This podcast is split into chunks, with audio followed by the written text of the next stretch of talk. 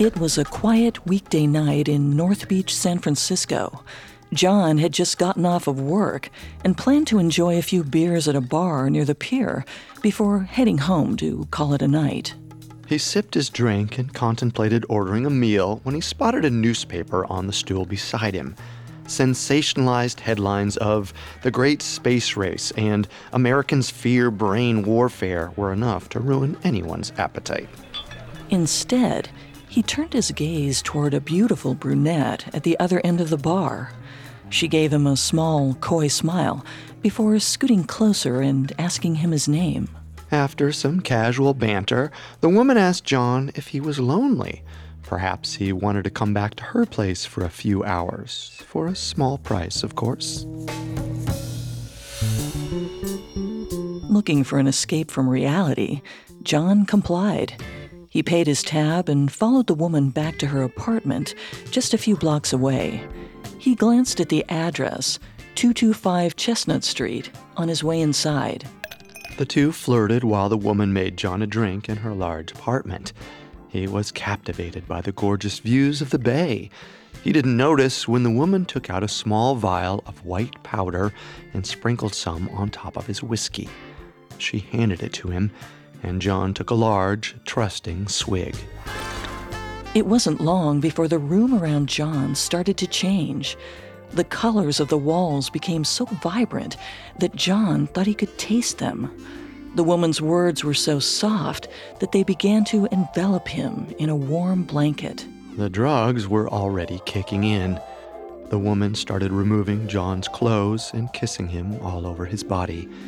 He had gotten what he came for, and maybe even a little bit extra. But what he didn't know was that on the other side of that wall sat three C I A agents, watching everything as they sipped martinis and took notes. John had just become another one of the many non-consenting guinea pigs in the C I A's top-secret mind control program, known today as M K Ultra.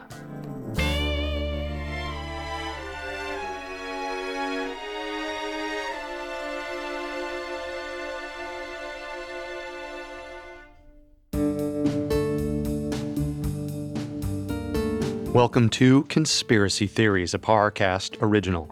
Every Wednesday, we dig into the complicated stories behind the world's most controversial events and search for the truth. I'm Carter Roy. And I'm Molly Brandenburg. And neither of us are conspiracy theorists. But we are open-minded, skeptical, and curious. Don't get us wrong. Sometimes the official version is the truth. But sometimes it's not. You can find episodes of Conspiracy Theories and all other Parcast originals for free on Spotify or wherever you listen to podcasts. To stream Conspiracy Theories for free on Spotify, just open the app and type Conspiracy Theories in the search bar. At Parcast, we're grateful for you, our listeners. You allow us to do what we love. Let us know how we're doing. Reach out on Facebook and Instagram at Parcast and Twitter at Parcast Network. This is our first episode on M K Ultra, a government-run program that operated in secrecy from nineteen fifty-three until around nineteen seventy-three. The project, which consisted of hundreds of clandestine experiments, began as a reaction to the Cold War. The objective, to perfect mind control and master psychological warfare. This week, we'll explore the official, now declassified story on M K Ultra itself. We'll take a look at how the project originated and the experiments that were performed overseas as well as in the U S. We'll also learn about the man who kept it all a secret, Doctor Sidney Gottlieb.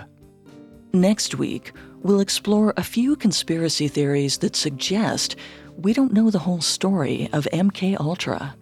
It's possible the government is still covering up details from Sidney Gottlieb's dark operation, including the murder of one M K Ultra employee.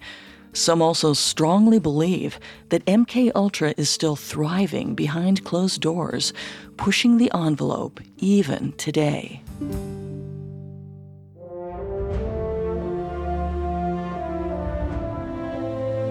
By the end of World War Two in nineteen forty-five, the United States and the U S S R had become allies. Their cooperation had been essential in the defeat of Nazi Germany and the Axis powers. But the United States had their doubts about the Soviet nation and Joseph Stalin's tyrannical influence over his people. The U S was terrified that Russia's expansionism would lead to communist leadership conquering the world. At the same time, the U S S R harbored resentments for the U S's delayed entry into the Second World War effort, a response that resulted in the deaths of millions of Russian soldiers. By the time the late nineteen forties rolled around, both sides were extremely powerful and mutually distrusting. But neither one planned to start another war by fighting directly. Instead, they resorted to a forty-year face-off known as the Cold War. So, no, they didn't drop bombs or march past enemy lines. Instead, the arms race began as the two countries advanced their atomic weaponry and swore they weren't going to use it. Each nation challenged the other in an effort to prove who was the best, a contest that also extended into a race towards the moon. But back on Earth, paranoia began to simmer in Hollywood. Over one hundred writers, producers, and actors were blacklisted from the film industry under suspicions that they might be communists peddling propaganda. Some were even accused of being spies. And now that mindset was running rampant throughout the nation. Housewives began to worry that their neighbors were going through their trash. Businessmen were afraid they were being bugged. Everyone was certain that they, too, were being stalked by the Kremlin. Civilians became certain that something even more terrifying was going on, something dangerously out of their control. They believed the enemy had been using mind control. Rumors spread about American prisoners of war returning as mindless drones, now spouting communist propaganda. Newspaper headlines sensationalized the paranoia with claims like new evils seen in brainwashing and brainwashing versus Western psychiatry. Soon, people were certain these weren't just rumors. Every citizen was at risk of Soviet mind control. The news gave a twisted sense of comfort to some Americans. At least now they knew the reason for the Soviets' swift rise to power. But the question was, could they ever be stopped?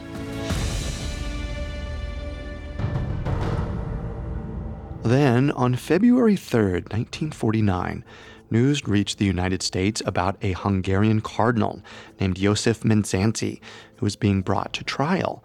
The cardinal had been arrested on sensational charges of treason, conspiracy, and other offenses against Hungary. He had been a public critic of the new communist government, but had shown no sign of being an active rebel. But when the cardinal arrived in court that February afternoon, he appeared to have been tortured and had completely changed his tune. He confessed to the outlandish charges, even admitting to trying to overthrow the Hungarian government. No one could explain why the cardinal had made the sudden one eighty, but the Central Intelligence Agency, who had been monitoring the case, picked up on something the public did not. They were shocked and fascinated by the way the cardinal was acting during the trial. He seemed to speak in a monotone, confessing to outlandish crimes he certainly didn't commit. Had this powerful Hungarian figure, a man of God, been brainwashed by the Soviets? Despite there being zero evidence, the C I A was certain this was the case.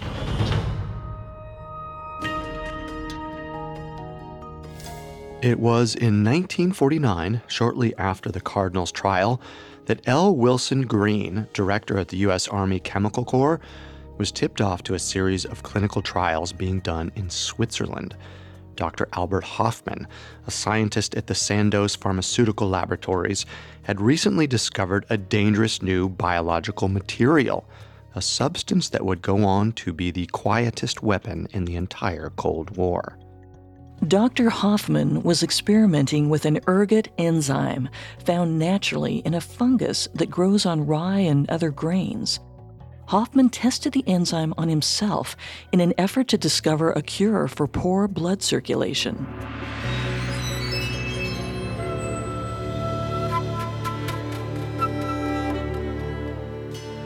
But after consuming the test matter himself, he was overcome with a spell of dizziness, followed by, quote, an uninterrupted stream of fantastic images of extraordinary plasticity and vividness, accompanied by an intense kaleidoscope-like play of colors. Doctor Hoffman had inadvertently discovered the hallucinogenic drug known as L S D. Back in Washington, Green began to assemble a report based on Hoffman's findings. He saw value in Hoffman's work that he thought could be brought into matters of national security. He titled that document, Psychochemical Warfare, A New Concept of War, and then pitched his proposal to other departments. But Green wasn't proposing new bombs or new funding for artillery.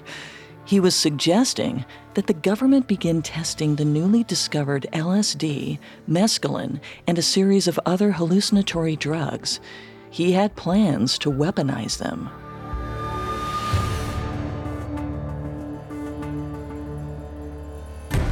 Ultimately, Green had the general public's best interest in mind.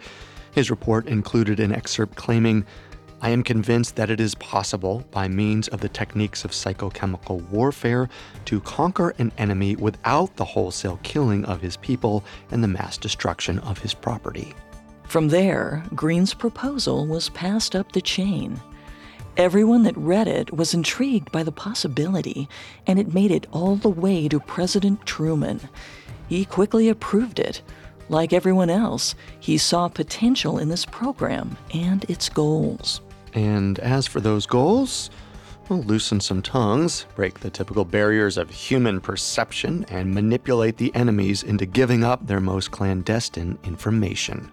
So, in nineteen fifty, the C I A was ordered to work alongside the chemists of the Special Operations Division at Fort Detrick, Maryland. While Special Ops had the ability to synthesize drugs, they didn't have the authority to test them. This was where the C I A came in. This joint program came to be known as M K Naomi and had a wide scope. But for the C I A, the biggest concern was cracking the secrets to mind control. And in April of nineteen fifty, the director of the C I A, Roscoe Hillenkoetter, decided it was time to up their game.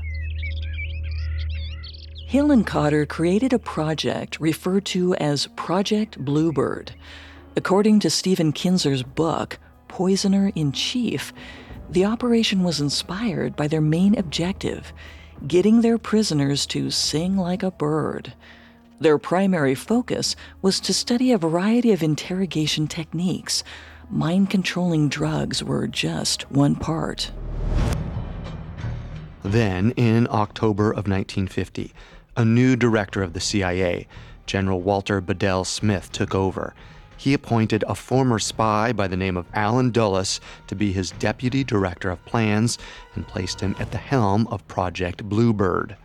Dulles, who had spent World War Two stationed in Switzerland, met and became an admirer of famed psychiatrist Carl Jung. Through his research on Jung, Dulles became obsessed with ways to manipulate the psyche. So, as you can imagine, he was beyond excited to be involved in the C I A's current mind control program. Dulles' fascination was perpetuated by his idea that the U S was falling behind in the race against the Soviets. If they were to compete with the Kremlin, then America had to toughen up. So Dulles decided to ramp up Project Bluebird even further. Just outside the city of Oberursel, Germany, the United States Army was housing a small interrogation site known as Camp King. The base was still home to dozens of Nazis and German war prisoners, which meant it was fully stocked with test subjects they could abuse in the name of science. The only problem was, even Camp King wasn't secret enough for the C I A to run these special interrogations, as they began calling them, so they set up a facility just outside of Camp King where they could transport the prisoner quietly for experimentation. The facility became a safe haven that maintained the secrecy of the U S Army, but to the prisoners, it was a death sentence. Prisoners from Camp King would be injected with depressants that had hypnotic effects. At the same time, operatives would issue them potent stimulants. These drugs would attack their lungs and nervous system, resulting in seizures and loss of breath. When the prisoners were at their weakest, the C I A would begin testing their variety of techniques: hypnosis, electroshock therapy, and sensory deprivation. But they weren't just trying to break these prisoners of war down. They were also trying to alter personalities, turn unwilling subjects into willing agents. If they could do this, they might be able to get the captives to hand over scientific formulas and plans. However, the C I A's overeagerness was a problem. Their objectives were far too broad and too ambitious to produce the results they wanted. They needed to concentrate on one particular area of study. Dulles saw that the project needed to focus, change their approach. Currently, the operation was lacking someone with a scientific background who understood the scope of these objectives, someone that would help them realize whether these ambitions were even a reality. But Dulles insisted that this person needed to come from outside of the C I A. There wasn't anyone who fit the bill that was already in-house. They needed a chemist, an antagonist, someone who is willing to break boundaries and take risks for the good of his nation. They had to find a civilian who is willing to ruin people's lives. Coming up, Doctor Sidney Gottlieb joins Project Bluebird and drives the operation off the rails, giving birth to the omnipotent MKUltra. And now, back to the story.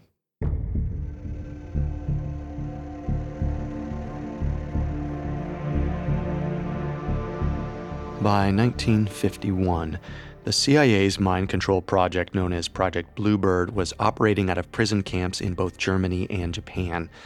At these top-secret locations, operatives were using special interrogation techniques like hypnosis and electroshock therapy to get their prisoners of war to offer up state secrets. There was only one problem. The operation was producing little to no results. Allen Dulles, the deputy director of plans for the C I A, decided to look outside of the agency to find someone with the appropriate background. He needed to find a man without a moral compass who would be willing to risk their credentials and give their life to the operation. This man was Doctor Sidney Gottlieb. Doctor Gottlieb reported for his first day of work at the Central Intelligence Offices in Washington, D C, on a warm July morning in nineteen fifty-one. When he pushed through those oversized glass doors, he brought grave uncertainty. The doctor barely knew why he was there. All he'd been told was that he would be supervising a new unit, and Gottlieb never was one to turn down a good challenge. But what he didn't realize was that he would be leading the C I A's ultimate quest for the holy grail of truth, or rather, the drugs that would induce that truth. Gottlieb was carefully handpicked from a dense catalog of options. He had excellent credentials, like his P H D in chemistry from the California Institute of Technology, and his extracurriculars, which included meditating, raising goats, and writing poetry, made him stand out amongst the other candidates. Dulles felt he was the perfect fit for this offbeat program. Upon his briefing, Gottlieb spoke to the C I A psychologist about his separation from Judaism and his search for life's meaning outside the realm of religion. This was the kind of thing Dulles was hoping to hear. Gottlieb was quickly appointed chief of the chemical division of the technical services staff. He committed to a six-month contract. Gottlieb was now responsible for developing the newest tools in the espionage game. Also new? The name. Dulles decided to rename the operation Project Artichoke in an effort to start fresh. In August of nineteen fifty-one, Dulles was promoted to the second most important position in the C I A, Deputy Director. This ensured that his mind control programs would remain well-funded and well-protected.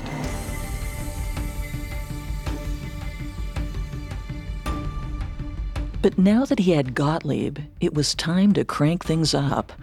It quickly became apparent that Project Artichoke would be far more detailed and intense than its Bluebird predecessor. Operatives were ordered to not only continue carrying out their special interrogations in safe houses, but they were also told to start recording the experiment. The idea was that other operatives could learn from the experiment secondhand. However, it was also a handicap. The government now had concrete evidence that they needed to protect. If these tapes ever leaked, it could mean the end of the project and possibly the C I A entirely. But this didn't concern the agency.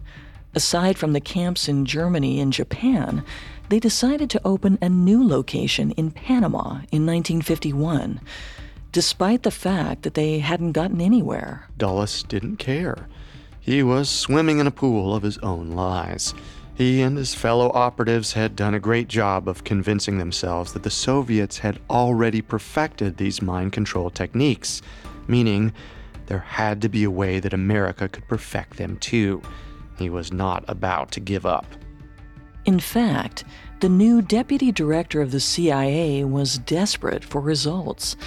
He encouraged Gottlieb, as well as his department heads, to work harder and faster.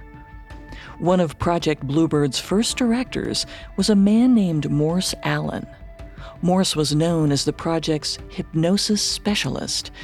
He also pressed for the use of his electro-sleep machine, which stimulated the brain with a low-intensity current and was designed to lull subjects into a trance. For this project, Morse was known to spend time in New York working with a stage hypnotist. This professional reportedly even taught Morse how to lull women into a hypnotic trance in case he wanted a chance to sleep with them. Morse even decided to test these new hypnosis skills on some of the secretaries back at the C I A offices. Allegedly, his tricks worked on the women, who began behaving out of the ordinary. At one point, they started revealing secrets and flirting on command. While it appeared that hypnosis did have a substantial effect on unwitting participants, Morse's electro-sleep machine wasn't doing the trick. Gottlieb and Dulles stopped taking the machine seriously, and much of Morse's work was disregarded. Instead, they were convinced that the answers lay in some sort of psychoactive drug, an infallible truth serum that would unlock the keys to beating the Soviets. Gottlieb turned to the exploration of psychopharmacology, or the study of how drugs affect a person's mood, sensations, thinking, and behavior.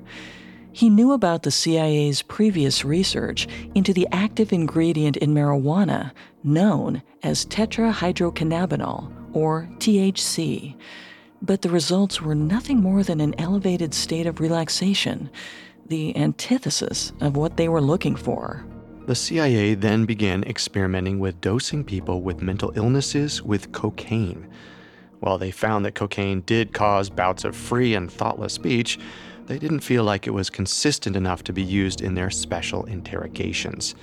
Then there was heroin and mescaline, but the results of those drugs were also too unpredictable. Gottlieb didn't care how barbaric these studies had become. After all, this was a matter of national security, and he needed something consistent, something that could be used every time and without fail. He decided to reach out to the man who originated the C I A's mind control operation, Doctor L. Wilson Green. While Green's vision was carried out in Project Bluebird, the study of L S D had fallen by the wayside during Project Artichoke. So when Gottlieb made contact with Green, who was still working for the Chemical Corps, Green was thrilled to dig out his research and bring the study's focus back to the effects of L S D. Gottlieb decided to start by testing the effects of the drug on himself. At the end of nineteen fifty-one, Gottlieb asked Harold Abramson, one of the few scientists who had worked with L S D earlier in the operation, to guide him along his first trip. Gottlieb had an overwhelming but euphoric experience on the drug. He became convinced this might be the solution to all of Project Artichoke's problems. As a result, he quickly decided to accelerate the use of L S D throughout the program. He opened up testing to volunteers, most of which were C I A operatives and chemists from the Special Operations Division. And they didn't just try it once. They tried it multiple times. Sometimes the volunteers knew when they'd been drugged. Other times it came as a complete surprise. But it was all done in the name of scientific research. Gottlieb later admitted that there was an extensive amount of self-experimentation. We felt that firsthand knowledge of the subjective effects of these drugs was important to those of us who were involved in the program. And just like all the other drugs they'd experimented with before, L S D caused the subjects to have varying reactions. Some became docile, less inhibited, but others imagined themselves as superheroes, acting rebellious and uncooperative. Some even suffered from violent paranoid breakdowns. Despite the fact that this drug, too, was inconsistent, operatives of Project Artichoke were excited about the prospect. So excited that they took L S D to the prisons in Germany. If Gottlieb's enthusiasm was any indication, this could be the answer to all of their problems. But instead, they found the same results as before. L S D was not the truth serum they were looking for. But Gottlieb didn't care. He remained adamant that the drug had potential to unlock hidden parts of the brain and gather the secrets they were hoping for.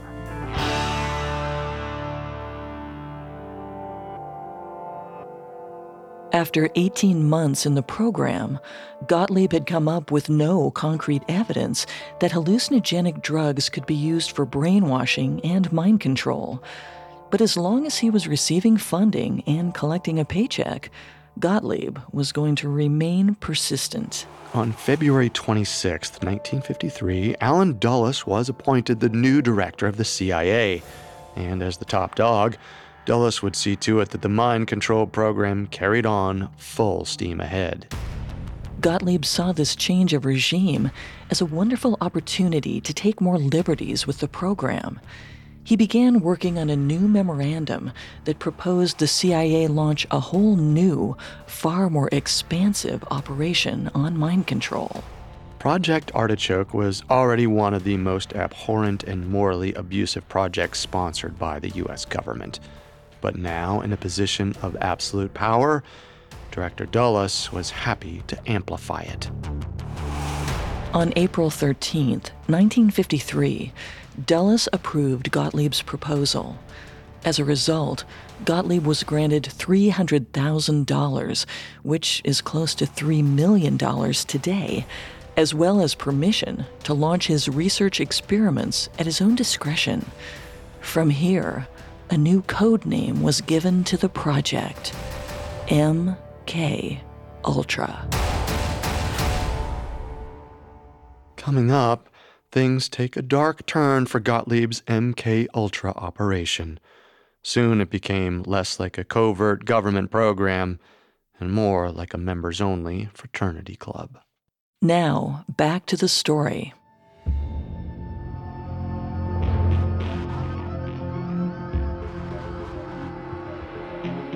By the fall of nineteen fifty-three, Doctor Sidney Gottlieb was in full control of the C I A's MKUltra project and required no permission to test L S D on whoever he saw fit. Gottlieb began distributing L S D to hospitals and medical schools in the U S for controlled experimentation. But he didn't stop there.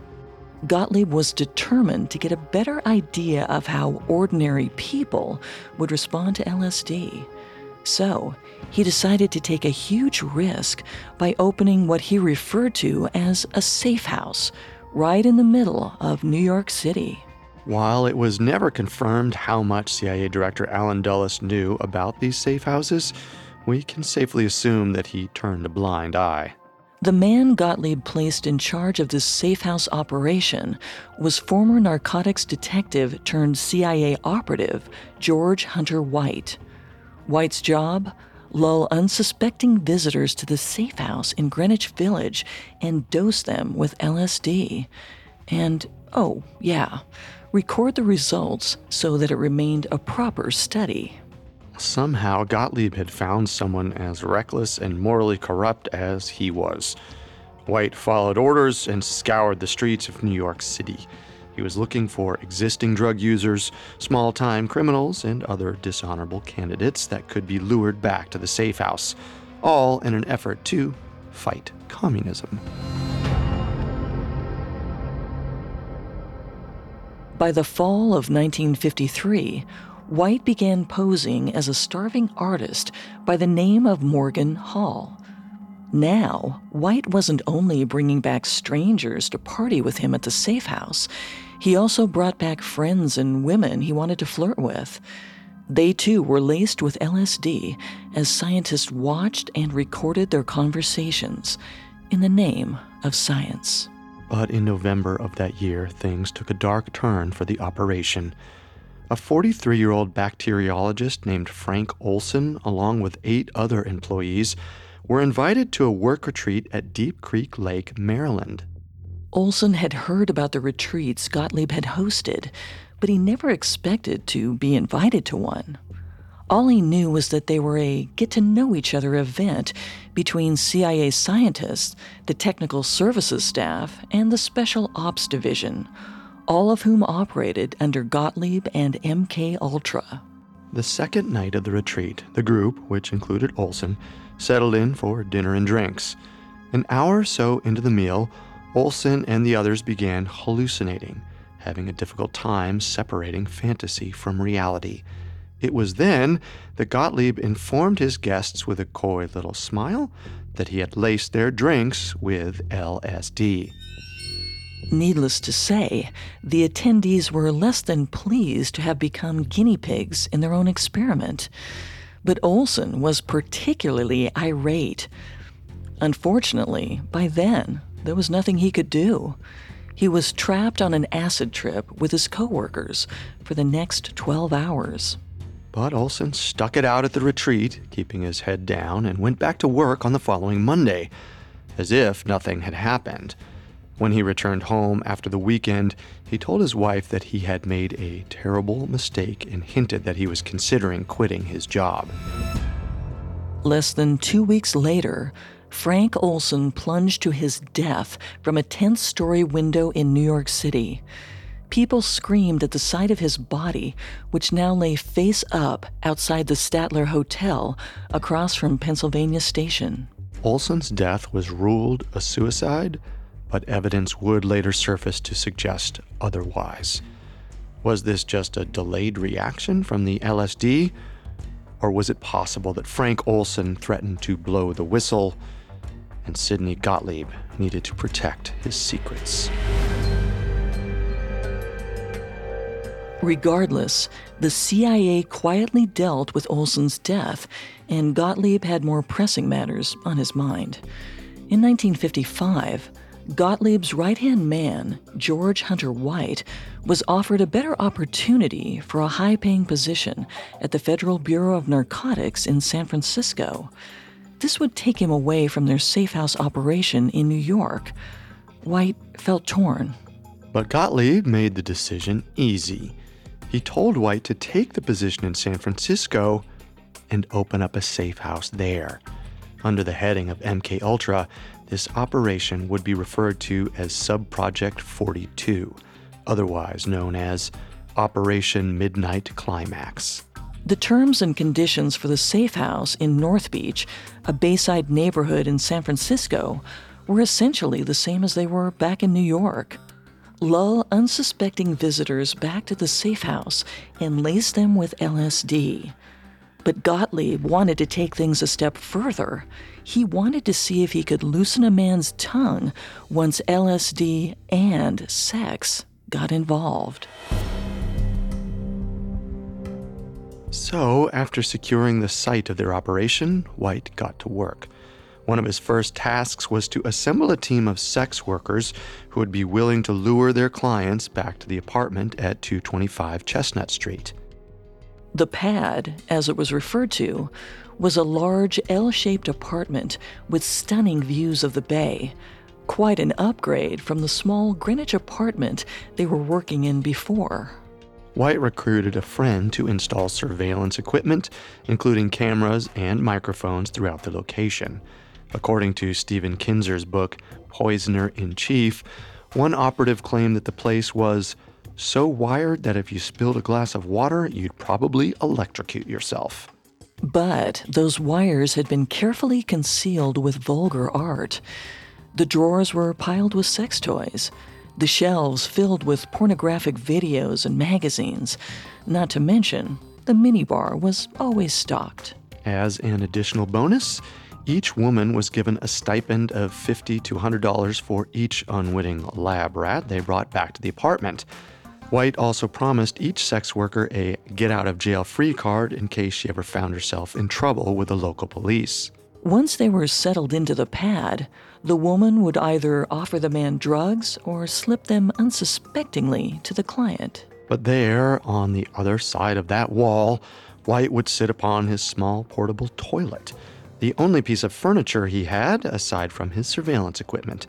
He watched on, taking notes and sipping martinis as the couple carried out the deed just a few feet away. Gottlieb had White instruct these sex workers to stay and talk with their clients after they were done having sex. They found that when the sex workers took an interest in the man's life, it offered a boost to his confidence. He was then more willing to talk about his secrets, both personal and professional. And these were exactly the results that Gottlieb and his project had been hoping for the past four years.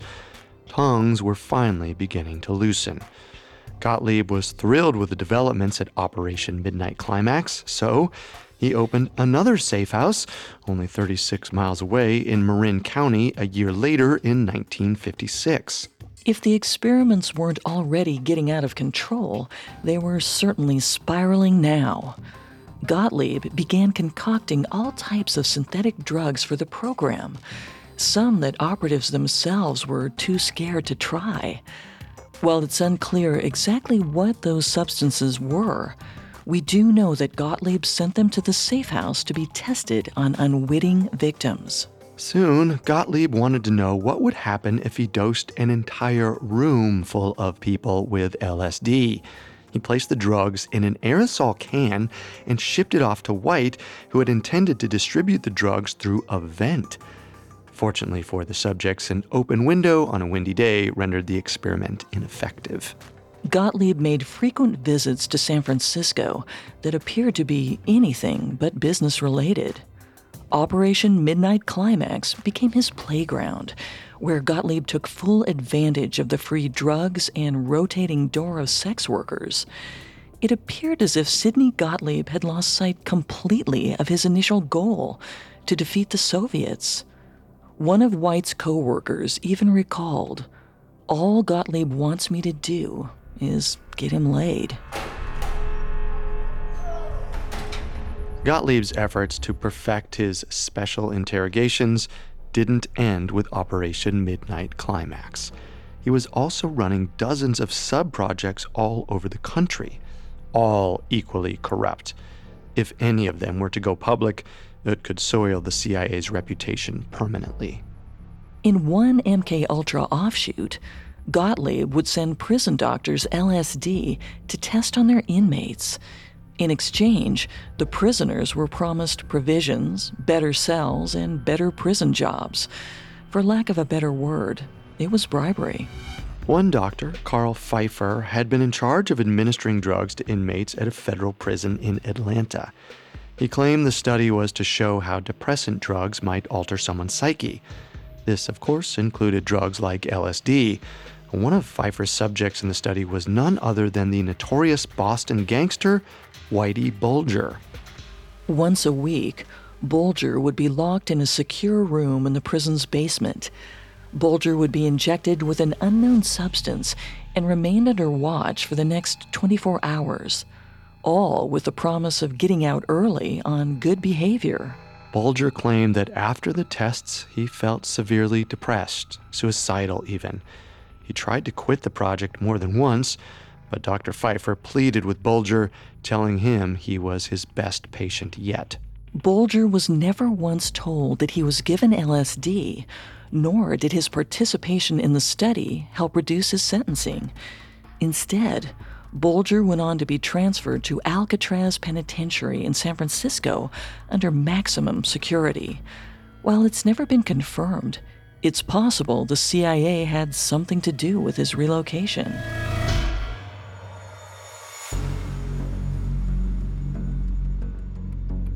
Like Whitey Bulger, Gottlieb, too, was hitting some all-time lows. He had accomplished nothing, poisoned hundreds, maybe even thousands, and wasn't any closer to achieving his goal. Gottlieb drafted a memo in nineteen sixty, nine years after he started, that suggested he was beginning to give up on the prospect of ever perfecting his mind control experiments. The report stated, as of nineteen sixty, no effective knockout pill, truth serum, aphrodisiac, or recruitment pill was known to exist. Gottlieb was forced to admit to himself that his operation had been done in vain. Then, in nineteen sixty-one, a new director of the C I A, John McCone, replaced Allen Dulles, and the final nails were pinned to Gottlieb's coffin. Funding was massively cut back, and McCone did his best to curtail what remained of the MKUltra sub-projects. The L S D tests slowly started to fade away, and by nineteen sixty-six, Gottlieb's safe houses were closed down for good. After fifteen years, Sidney Gottlieb was forced to walk away from the program with his tail between his legs. If the Soviets had actually perfected mind control, they had done a wonderful job of keeping their methods under heavy lock and key, and Gottlieb got nowhere close to cracking the code. But he did manage to convince McCone that the operation should remain highly classified, only available to those with a top-secret clearance. McCone reluctantly agreed. It was probably in the government's best interest to comply with Gottlieb's demand after hearing about the damage he had done. But even then, McCone had his Inspector General investigate MKUltra to gain a better understanding of what it was they were trying to hide.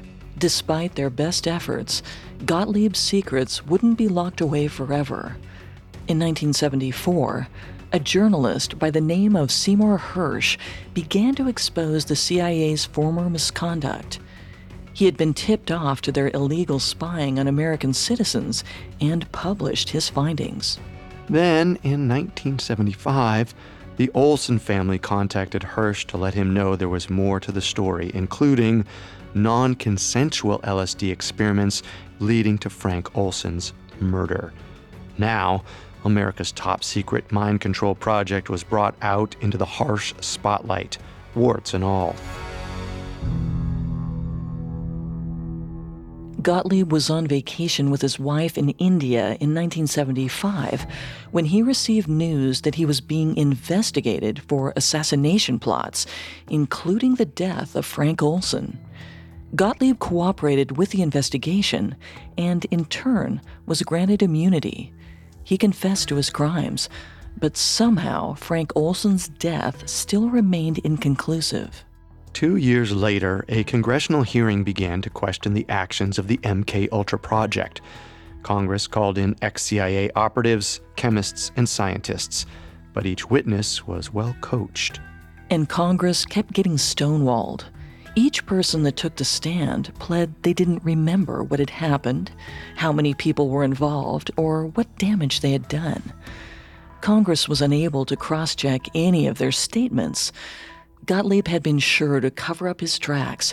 He destroyed hundreds of thousands of materials that incriminated the project. This destruction of files led to another investigation, this time done by the Justice Department in nineteen seventy-six. But a few months later, the investigation was quietly dropped, according to one New York Times article. Any charges that might have been brought against the program or its supervisors slowly faded into the night. Doctor Sidney Gottlieb had managed to walk away from MKUltra with spotless hands.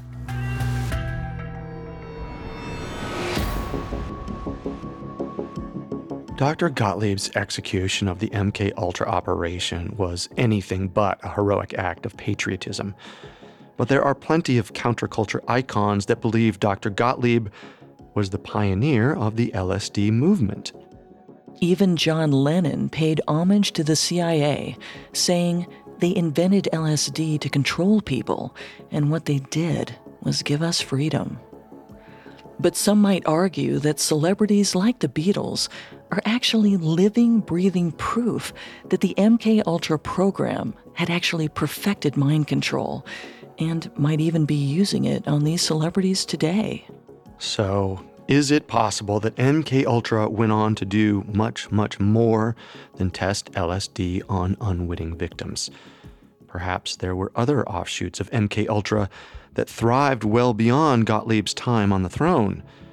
In fact, some conspiracy theorists believe that this is exactly the case. Next week, we'll take a look at three of the most interesting conspiracy theories about the MKUltra program. The first theory, Frank Olson might not have committed suicide after all, and instead was pushed from that tenth-story window by another member of the C I A, all in an effort to protect the operation's darker secrets. For our second conspiracy theory, we'll uncover a secret sub-project called Project Monarch. This theory suggests that MKUltra was also performing demonic experiments on young children. This theory even went on to inspire the television series Stranger Things. For our third and final conspiracy, we'll explore the idea that MKUltra may still be thriving today. It's possible the operation did perfect mind control, and the government might still be using it. And our favorite celebrities might be their unwitting victims.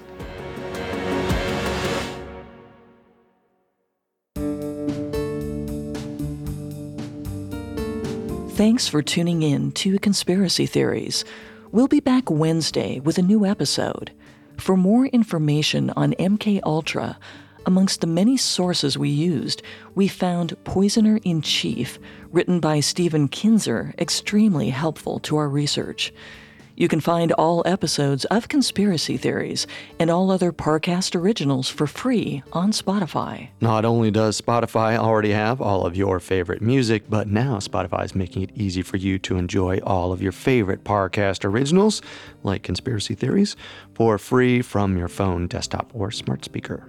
To stream Conspiracy Theories on Spotify, just open the app, tap Browse, and type Conspiracy Theories in the search bar. Until then, remember, the truth isn't always the best story. And the official story isn't always the truth. Conspiracy Theories was created by Max Cutler and is a Parcast Studios original.